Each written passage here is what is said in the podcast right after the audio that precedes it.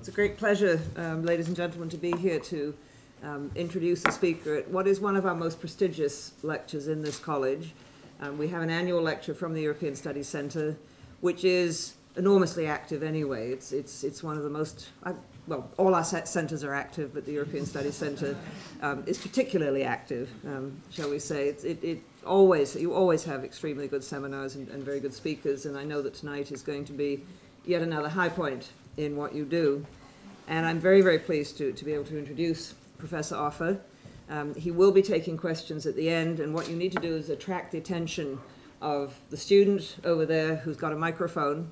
And if you could wait till you get the microphone, and, and if you could introduce yourself, that I think would be nice. And so we'll, we'll end up the lecture with, with some questions. Um, Professor Offe is a political scientist and sociologist. He held the chair of, of, uh, as professor of political science at Humboldt University in Berlin, um, earned his degree at the University of Frankfurt, and then his habit- habilitation at the University of Constance. He is now, um, well, he says he's retired, but it doesn't sound much like a retirement to me at all. Um, he is now teaching on a part time basis at the Hertie School of Governance, um, a school of public policy, where he holds a chair of political sociology. He has held professorships in the course of his long and distinguished career at the universities of Bielefeld and Bremen, and he has held research visiting and professorships and taught courses um, quite literally around the world um, United States, Canada, Australia, Russia, Hungary, Poland, Austria, Italy, Netherlands, I mean, a very, very long list of places where he has contributed his knowledge and his scholarship. His fields of research include democratic theory, transition studies, European Union integration, and welfare state and labor market studies. He has a long list of publications, which, if I were to read them all out, um, would not leave enough time for him to lecture. But his most recent work um, includes a book, um, Modernity and the State, East and West, um, Institutional Design in Post Communist Societies, and most recently in 2006, a book with the marvelous title, Reflections on America Tocqueville, Weber, and Adorno in the United States. Um, a very interesting trio indeed.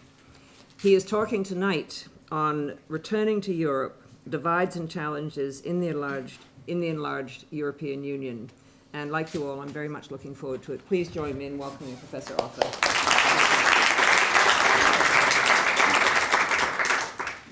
So thank you very much for your kind words of introduction, and thank you for inviting me uh, to this um, lecture, which I had heard before. I'm very honored to be invited as a speaker. What I want to do is uh, to look at the present state of the European Union, and in particular, three of its construct construction sites that are of particular interest and uh, I will spend um, uneven amounts of time on these three construction sites. The first is um, the question, the divide, the conflict, the tension, the cleavage between member states and the union, the relationship. Um, the second, uh, very briefly, I just mentioned this because it is under discussion everywhere in Europe is the relationship between five of the six original member states on the one hand and uh, what is commonly used under the acronym PIGS. That is um, the five states under current fiscal, financial precariousness Portugal, Ireland, Italy, Greece, and Spain, PIGS. And thirdly, and uh, most extensively, I'm going to talk about another third divide in Europe, and that is the divide that is marked by the former Iron Curtain, that is the divides tensions, challenges, conflicts that uh, exist between the EU 15 or the old member states and the EU 10, that is, the new member states uh, of a post socialist history, leaving out the one and a half Mediterranean islands that make up the um, 27 then uh, at the moment. So um, the, the, the first question that is uh, being asked and that I want to briefly discuss is the question uh, of um, member states and uh, the EU, the limitations of democratic accountability at the European level, and its consequences for democracy at the national level. The problem is not primarily that the EU must become democratic, which has happened to an extent through uh, uh, the Lisbon Treaty. It is that member states' politics must remain democratic and not the democratic process at the member state level should not be preempted and distorted by European decision making.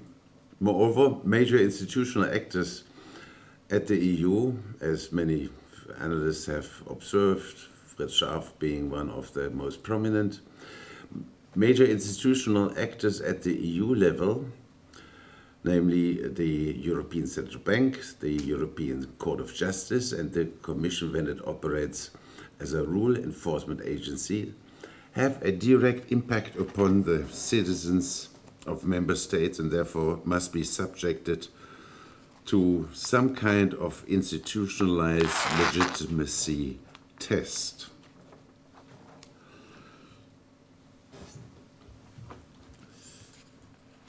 The intensity of institutional interdependence between the national and the European levels of governments is bound to thwart attempts to isolate the two levels and to protect the national political system from the effects of the democratic deficiencies at the European level.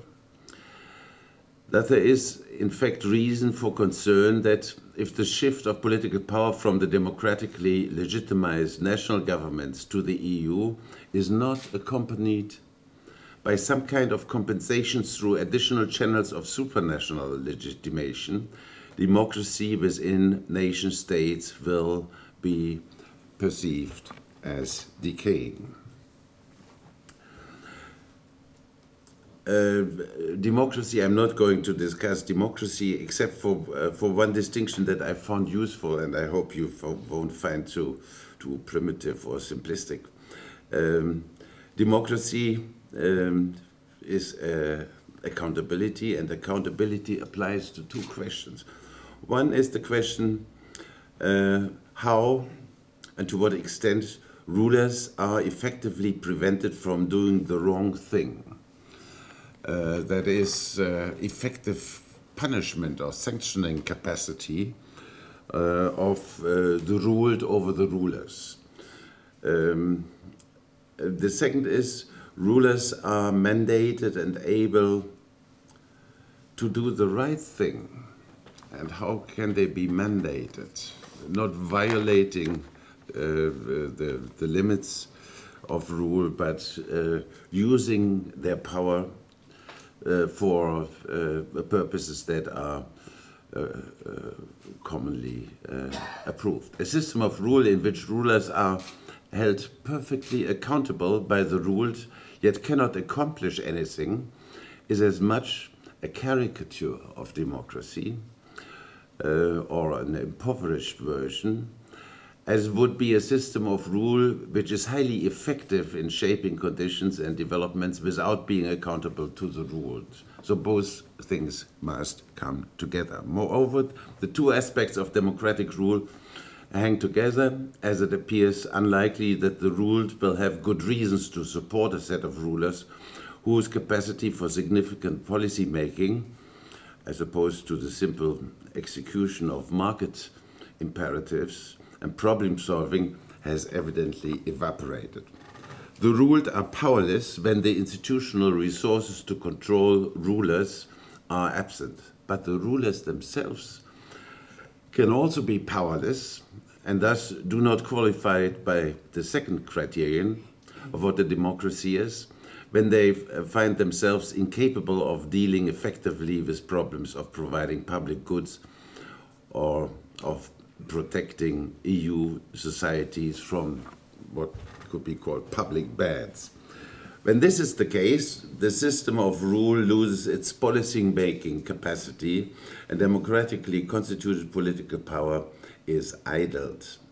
In modern capitalist democracies, the major cause of the incapacitation of rulers is of an economic uh, nature. Markets hold would be policymakers in a bind.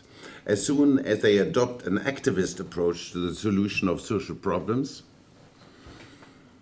um, through policy making, they will be punished by adverse reactions of economic actors such as investors and employers, on whose activities policymakers depend as their tax base as well as their political uh, as well as their political support.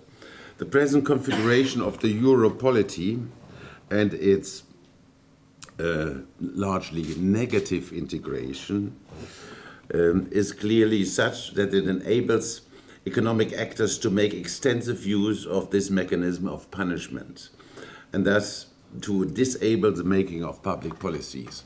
So, so uh, the question that citizens have of member states uh, looking at the European Union is what can the European Union at all do in terms of uh, desirable collective outcomes? The uh, governing or policy making or governance uh, uh, uh, capacity is at issue. The two standard justifications uh, that Europe offers its member states and citizens are the backward looking justification that member states have, after all, voluntarily given up some of their sovereignty at the point of joining the Union. And second, the forward looking or functionalist justification in terms of output legitimacy, as Fred Scharpf again has called it, that is claimed on the grounds that general observance of these constraints and the universal compliance with European regulations will eventually, hopefully, turn out for the better in terms of the, uh, the prosperity um, and the assurance of even burden sharing and the security from negative externalities and so on. Um, uh, well, I think uh, uh, the current issues uh, that uh, European policymakers uh, face um, make these backward looking and forward looking justifications um, insufficient. Um, the question is what can actually be accomplished at the European level? And uh, we look at uh, areas in which uh, many citizens of European member states, as well as political elites, express strong hopes, strong demands for joint action at the European level, which, however, uh, does not come forth. Uh, foreign policy is one example uh, European foreign policy, uh, look at the recent events in the context of the MENA, Middle East and North Africa uh, revolution, what Europe, in spite of its having a foreign minister now, uh, is able to say to this uh, and even to do um, with its own meaning on this is evidently very limited. The same applies uh, for uh, of the entire last year, the discussion of a common fiscal and economic policy or an e economic um, policy uh, for uh, Europe, that, which would then uh, help to prevent the repetition of the type of crisis that we have uh, been through over uh, the past uh, two and a half years. Uh, another issue area where Europe has failed to generate policies that are supported or negotiated among all member states and find the support is the entire very urgent uh, policy area of migration and asylum. Again, uh, we have uh, uh, a lot of conflicts here and a uh, ongoing blockade of coordinated, concerted, harmonized European policies. After the uh, embarrassing experience of the Lisbon agenda of the year 2000, um, there is still the need for a coordinated European social and labor market policy, which supposedly works through means um, of the method of coordination. Uh, at best, we can speak of a uh, uh, stagnation of these policy areas, and the uh, European initiatives and European coordinate, uh, coordinating um, um, activities are very limited uh, indeed. Uh, the, same applies to the social uh, inclusion agenda, very high up the um, agenda, uh, uh, rhetorically, nominally, but um, uh, mostly the member states are left alone with uh, addressing the growing problem of uh, social exclusion. So the, uh, the question is uh, what can be accomplished at the European level?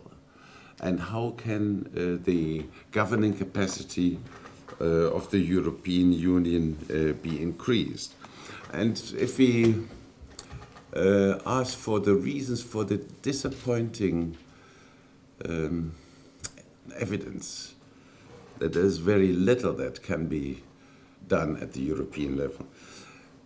We often encounter the uh, argument well, member states follow their own interests, their particularist, selfish uh, interests, rather than joining the uh, uh, the common cause of uh, uh, European affairs. And I want to question that answer. Uh, and I think it is of great, I, I always felt that it is of great, um, also theoretical uh, significance for social scientists that uh, you find how little you can actually uh, explain in terms of interests. Because interests are themselves not self evident. Uh, it is not that one should not follow interests. Why not? I mean, it's, it is normally considered to be selfish to follow your interests. It is that you cannot because it is highly ambiguous what your interests are. Let me develop this briefly uh, uh, with an example. Suppose you are Germany and suppose the issue are euro bonds. And uh, there are now uh, four uh, interest positions you can take on this um, uh, issue, pro or con uh, euro bonds. And um, it is, turns out that it is not clear what the priority should be from a purely interest oriented point of view. Uh, there is amazingly little guidance from considerations of interest. Let's uh, uh, go through the case. Uh, from a short term and political perspective, you can, uh, as a German government, uh, say, well, let's use the opportunity to cater to uh, uh, the res resentments that prevail against PIGs, teach them a lesson, enforce discipline, and also create among your national constituency the feeling of superiority of, of some kind. And that has been pursued, uh, that road. But you could also say a long term political uh, perspective, and that would say use the opportunity to build EU economic and fiscal policy capacity uh, in order to prevent the repetition of a crisis such as the one we just went through. That would then lead to a very open minded uh, uh, willingness to embrace the idea of euro uh, uh, uh, bonds. You could also take a long term economic perspective by saying, um, make sure that the ability to pay is preserved or for that matter restored on the part of future customers of German exports. And that would also uh, lead to a very open minded attitude towards uh, such a proposal of highly coordinated. Um, and, and then you could uh, take as the fourth uh, a short term economic perspective, namely, put a, a, high priority on austerity, consolidate the budget, um, uh, um, avoid uh, uh, being a, net contributor to European causes uh, and so on. The problem is that all of these sound somehow related to interests, but they cannot be aggregated and weighted. Um, there is no metric by which these contradictory interests and or interpretations of interests Uh, uh, add up, and, and therefore we still don't know uh, what is the best thing to do in the name of national interests. So, uh, and I suppose that in many issues and in many countries, this can be replicated, this exercise. Interests, in spite of all the respect we have learned to develop for for uh, realist uh, approaches uh, to national as well as international policy. Interests do not tell you very much what you must do. That is, interests are very um, ambiguous. You don't know what your interests are. What you do know is uh, what the shifting attitudes in the mass uh, constituency uh, are. we have as far as trust in Europe is concerned and trust in European policy making. In many countries, a development that in German, uh, Germany looks uh, the following way. In the year 2002, the question, um, do you trust the European Union? Very simple survey question was uh, answered in the positive by 49% of the respondents and in the negative by 40%. Today, January um, 2011, the figures are that only 25% uh, uh, express trust in the European Union and its uh, policy-making capacity, and a full 67% vote in the negative since they uh, uh, uh, do not have any trust in the European Union. And this is a dramatic shift, much of which, not exclusively, can, in the German case, be explained as a response to uh, the uh, Greek uh, financial crisis and the uh, interpretation that uh, governing political elites have provided of this crisis, namely, they are spendthrift and uh, lack discipline, and uh, we are supposed to bail them out, and it is them against we uh, attitude, a short-sighted political uh, logic of, of interest, which has not been really counterbalanced by the other. Um, uh, considerations as I have uh, summarized them. Okay, uh, what prevails in Europe is a pattern of negative integration of markets that is designed to increase the option of economic exits. Uh, and is designed to debase the governing capacity of national governments and their protectionist inclinations.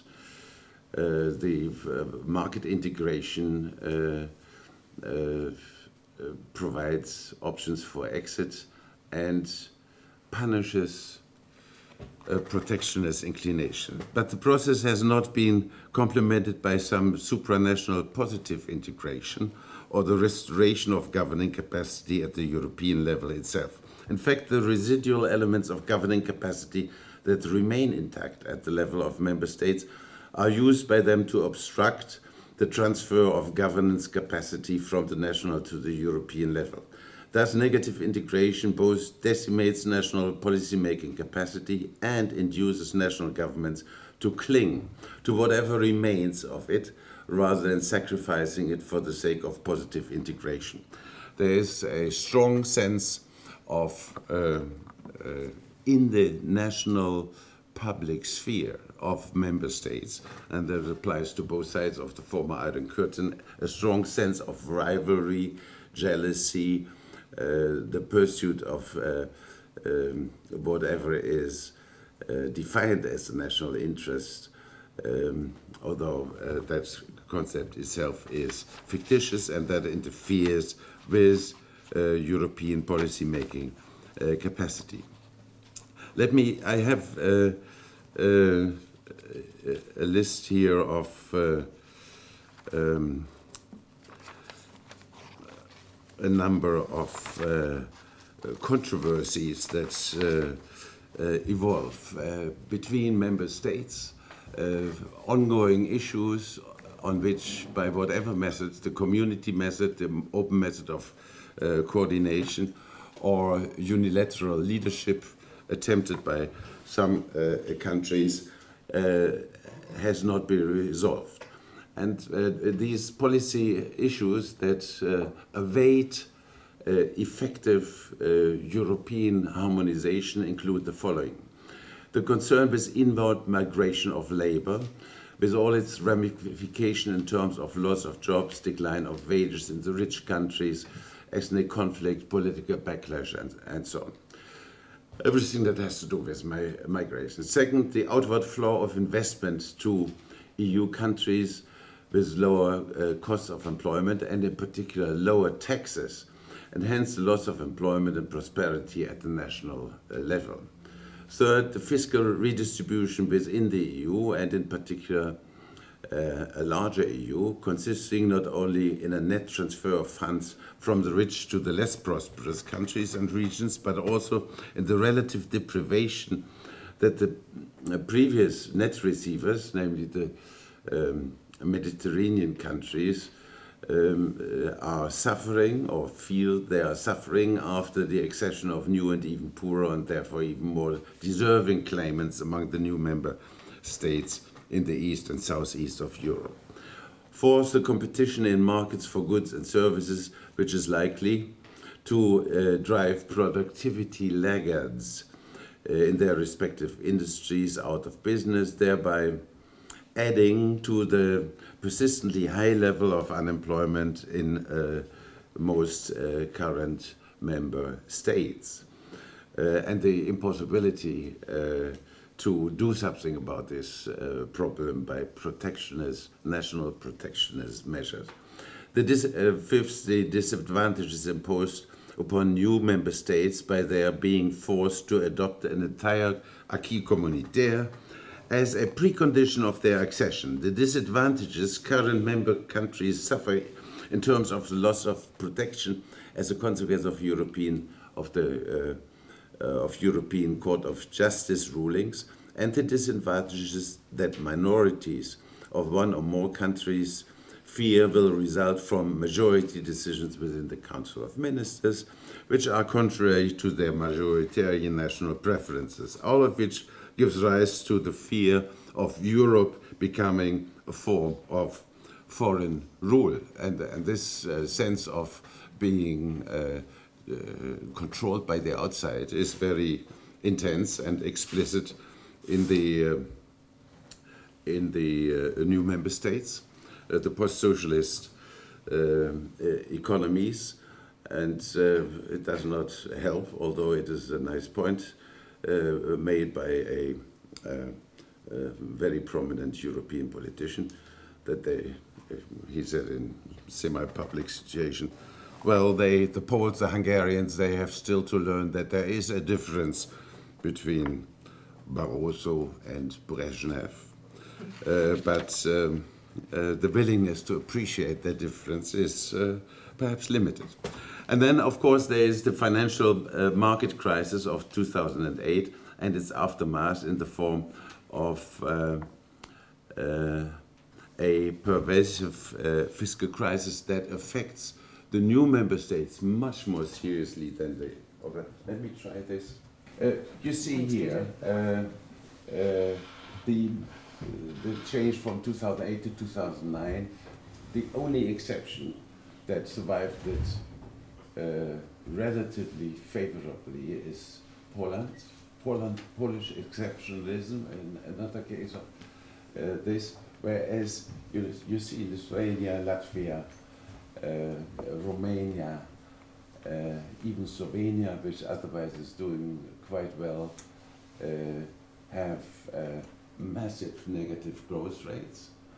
And uh, they have also, except for those who are, uh, have adopted the euro or are tied to the euro, they have all these uh, uh, very unfavorable uh, uh, ratings for their credit worthiness. And I, I wanted to uh, just highlight the, the seriousness of the, of the problem here. Um, this. Now let me come to, uh, to uh, uh, the third construction site, namely the uh, uh, old versus the, new member states, um, and the dynamics of conflict after uh, accession, enlargement, the end of conditionality, however you want to call it. In order to model the unfolding conflicts between the old and new member states, uh, I suggest a sequence of three stages of uh, strategic objectives and driving motivational forces. The three stages which apply to the old and the new member states are first, the formulation of strategic objectives, which took place sometime in the 90s. Second, the awareness of the costs of achieving those objectives, um, which uh, uh, took place uh, uh, uh, shortly before and since uh, actual accession. And um, third, the satisfaction of disenchantment and frustration with the extent to which the objectives may or may not have been actually reached and at what cost. So this is a timeline uh, where you first uh, make plans, then you see what their realization costs and how far it proceeds, and then thirdly you draw conclusions, and you do so on both sides of the EU 15 and the EU 10. Starting with the old member states, the original motivation for promoting Eastern enlargement was doubtlessly of a primary, primarily uh, political nature because the priorities of the EU as well as NATO around the mid 90s consisted in helping to consolidate democracy and the rule of law in the CEE, Central Eastern Europe region, through externally, through, uh, externally imposed conditionality, and thereby to normalize the political development of prospective member states through more or less soft forms of outside control. In contrast, the new member states, having just escaped from a tight and authoritarian form of supranational control, were mostly reluctant and skeptical about joining Europe, uh, adopting a ready made acquis. But this skepticism and reluctance was consistently trumped by the prospect of post socialist reconstruction that were based upon the uh, expectation of free access of goods and workers to Western markets, the inflow of foreign direct investment into the Central East European region, and the claims to modernization subsidies that would come from the EU once full membership status was achieved. Once the enlargement uh, process was uh, completed in uh, uh May uh, 2004, respectively in January 2007, both sides experienced a wave of second thoughts. Among the new member states, these consisted in the realization of failures and an awareness of um, necessary sacrifices concerning the respective subordinate uh, objectives. As to the old member states, their intended political aim of having stable and democratic eastern neighbors was partly offset by the growing economic challenges originating from the CEE region.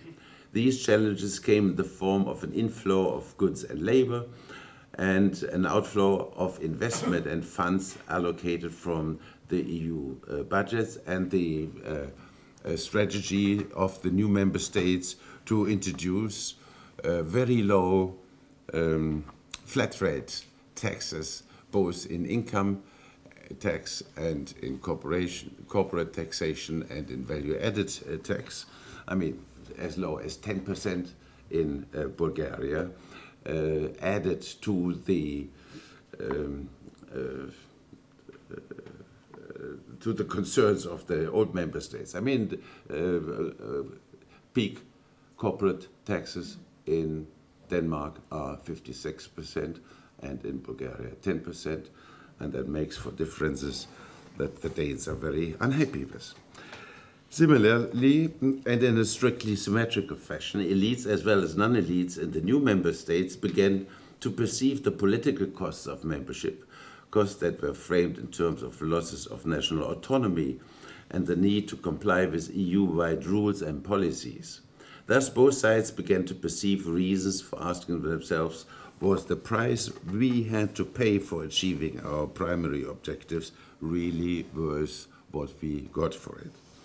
Finally, and if we read a variety of current indicators that emerge um, in the newly integrated political economy of uh, Europe rightly, a third phase of regret and frustration or disenchantment has become dominant as the dynamics of the EU 27 or 25 uh, uh, unfold. To put it bluntly, both sides begin to see that what they actually receive for paying the price they paid is less than what they had anticipated and hoped for. From an EU 15 point of view, the second disappointment relates to the fact that neither regime stability nor the liberal democratic consensus, um, nor for that matter a modern and reasonably corruption free state structure has uh, emerged in the region, has taken firm roots in all parts of the region, a disillusion that is all the deeper as it comes with the realization that after formal accession has passed, the leverage of conditionality has practically become inoperative.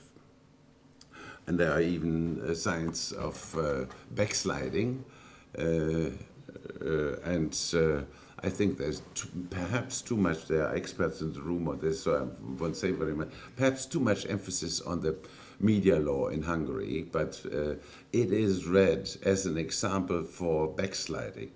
Uh, one also from the region has said uh, sarcastically, uh, now after the conditionality is over, we can show them who we really are, right?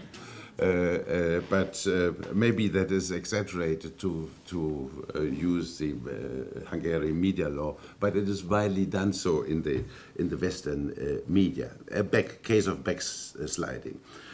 Conversely, the EU 10 new member states um, have also begun to look back at the deal they were drawn into and to see it um, as a definitely unfavorable one.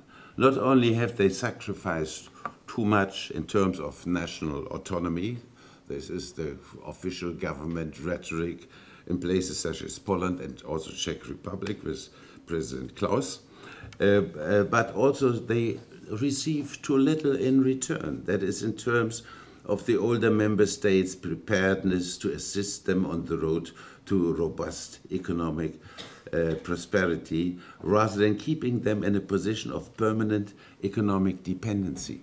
this is a new experience. Uh, I mean, what is the most uh, uh, automobile intensive economy worldwide? The answer is Slovakia.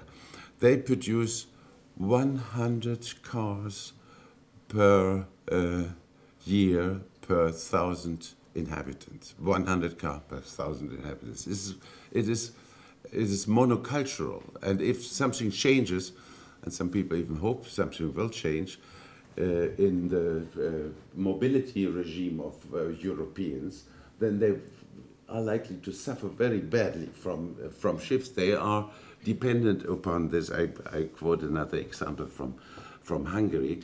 So uh, these are dependent economies that are uh, very vulnerable if some major changes occur, uh, occur in um, uh, uh, Western Europe.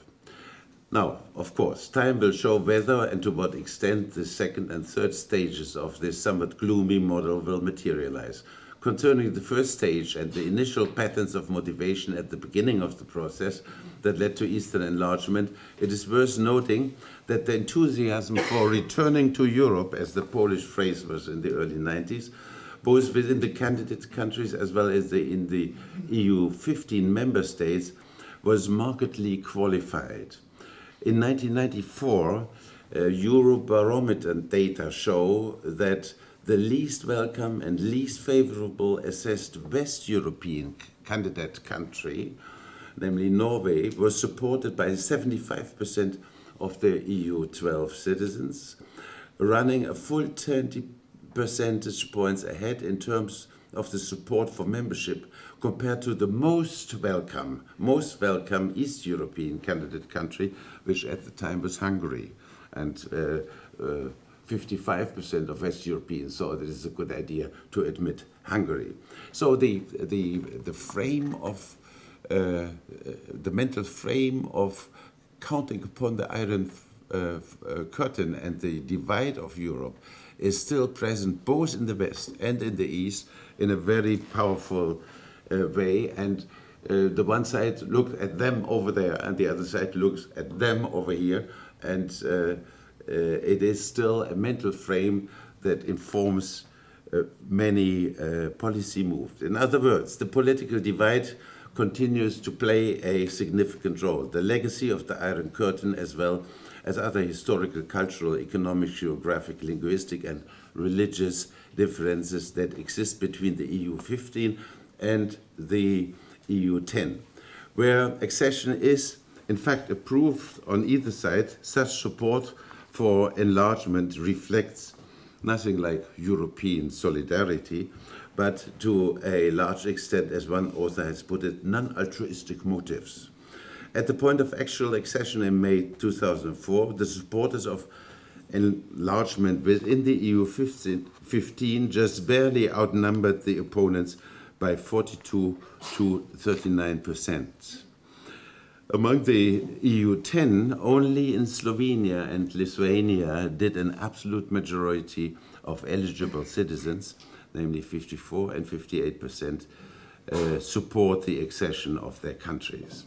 There is a strong legacy of state socialism, and not just in uh, the demarcation line, which is somehow mentally present, although physically, of course, no longer. An obvious uh, um, place to test the uh, hypothesis of perseverance of mental frames or cultural lag theory of transition is the part of Germany that used to be, until the formal end of the state through unification in 1990, the demographic and territorial basis of the GDR.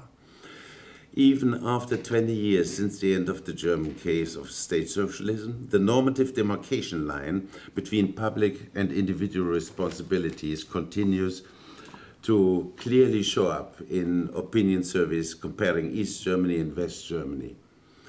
Uh, as if in a natural experiment, the ex-GDR, the only example of transitions through state merger or the death of a state, as contrasting to the six CE cases of transitions through the separation of states or state births. So the GDR, allows us to study the robust afterlife of the normative underpinnings of guiding ideas of states uh, socialism, the long arm of the past. To summarize just a few findings from recent German surveys, East Germans favor a significantly more substantive definition of democracy. They think that democracy implies providing for jobs. Uh, they think uh, that uh, real democracy provides uh, control over the banks. And um, uh, they think um, that um, uh, democracy as it is practiced in a proce- procedural way is deficient um, and so on. The assessment of, and I want to show this, the assessment of uh, market economy and um, its institutions. Uh, we, we have very good data on this from the European Bank of Reconstruction and Development. And if I succeed, and okay, this is a good example. The economic situation, this is 2006 data. Uh, the economic situation, this country is better today than around 1989. And the positive answers are uh, uh, in yellow. And uh, CEB is Central Europe and Balkans, and Southeast Europe is SEE. And, and you see in both cases, these are minorities uh, uh, evaluating the situation. What is more interesting is that consistently through these macro evaluations, you see uh, that the younger uh, are more favorably disposed in all three uh, regions. You have the, this uh, definition by, um, by uh, age group, and uh, that the, the wealthier are more favorably uh, uh, disposed. The younger, that can be a life cycle uh, phenomenon or it can be a cohort phenomenon, phenomenon and it, it remains to be seen. For, for the time being, we can say that a minority of people are um, uh, satisfied with the economic situation in their country, and that uh, uh, the young people and the uh, more prosperous people are much more unsurprisingly favorably uh, disposed. Um, can, can I can I show another one? Attitude. Okay, this is uh, attitudes to democracy. It's a slightly better uh, uh, profile, but you see the same pattern. Uh, the younger, the better, uh, and the, uh, the richer, the better. And overall, it is less than 60% of favorable judgments. I come to, I come to an end. okay, this is overall life satisfaction, which in Central Europe and the Balkans reaches just above 50%, way below in southeastern Europe and also way below in the uh, uh, former Soviet Union. The same pattern that you see uh, uh, at, the, at the bottom here. Um, let me skip this. Um,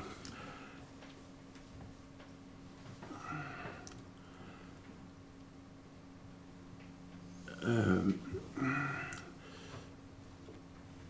rather unsurprisingly, and given the weakness of liberal traditions of political culture in the region, the, this uh, imbalance uh, provides vast political opportunities for uh, uh ethno-nationalist, populist, anti-European uh, mobilization. What I mean by this, uh, populism is a drama with three persons. This is first we, the good, simple people, um, honest uh, and trustworthy. Them, uh, our enemies, which can be enemies above or enemies from the outside. Two versions uh, of this. That is the political, uh, the political elite, uh, the uh, business elite, which leads to a leftist version of populism, or minorities and spies. Uh, and so on, which is uh, rather a, a, discriminatory rightist uh, populism. And then a third person in the game is a leader, uh, that unites us against them. Uh, and, and this game of uh, pointing at enemies, pointing at the leader, uh, and the self description as simple, trustworthy, and good uh, versus evil, corrupt, and alien uh, is uh, uh, the basic. And this is much more common, although it's also in, in some of uh, West European societies, much more common in the East, partly also pointing to foreign economic elites who exploit us and take unfair advantage uh, of us, um, uh, and so on. So um, let me uh, conclude by saying um, in the West there are growing doubts as to whether the logic of Eastern enlargement, namely the logic of investing through opening capital and labor markets to the region and offering assistance to Uh, out of EU funds, will actually yield the hoped for returns in terms of political stability in Central Eastern Europe and Europe wide cooperation. If anything, these doubts are being heightened or at least justified by the perception of symptoms of an anti liberal, ethnocentric, and also anti European backlash to be observed on the scene of politics in many of the new member states. Uh, my colleague um, Alina Mungiu Pippidi has uh, nicely summarized this. Uh, the indicators of this backlash are uh, the rise of populist groups, political radicalization, weak majorities, factional behavior within unstable parties uh, and governing coalitions, occasional violations of democratic standards, such as the rigging of elections. Apart from tiny Slovenia, which is a, is a, uh, a very exceptional place uh, for reasons that I uh, have a speculation about. Apart from tiny Slovenia, even the best economic growth performers of the region, namely the Czech Republic, Poland, and Hungary, have all been backsliding in assessment of the uh, uh, quality of their democracies between 2000 and 2007. Internally unstable and externally um, uncooperative political elites are clearly giving rise to doubts in the old member states. Was enlargement really worth the effort in terms of the economic burdens it involved? And also, uh, what is observed with some consternation in, uh, in the West is the personalis- personalistic, confrontational style of, uh, in which uh, members of political elites address each other with uh, hostilities. Uh, um, and uh, uh, that applies also to uh, partisanship in, in the media. So, what we can certainly conclude contrary to what some uh, uh, political and cultural elites uh, try to suggest in the West, the transition period is not yet over. We are involved in a dynamic, the roots of which reach back to the Cold War and to the Iron cur- Curtain. Transition is not yet over, and finally. Um, accomplished. To the uh, contrary, uh, the present crisis and the challengings resulting uh, challenges resulting from it may reactivate mental patterns and frames as they were thought to be a matter of the past, but are not. Thank you very much.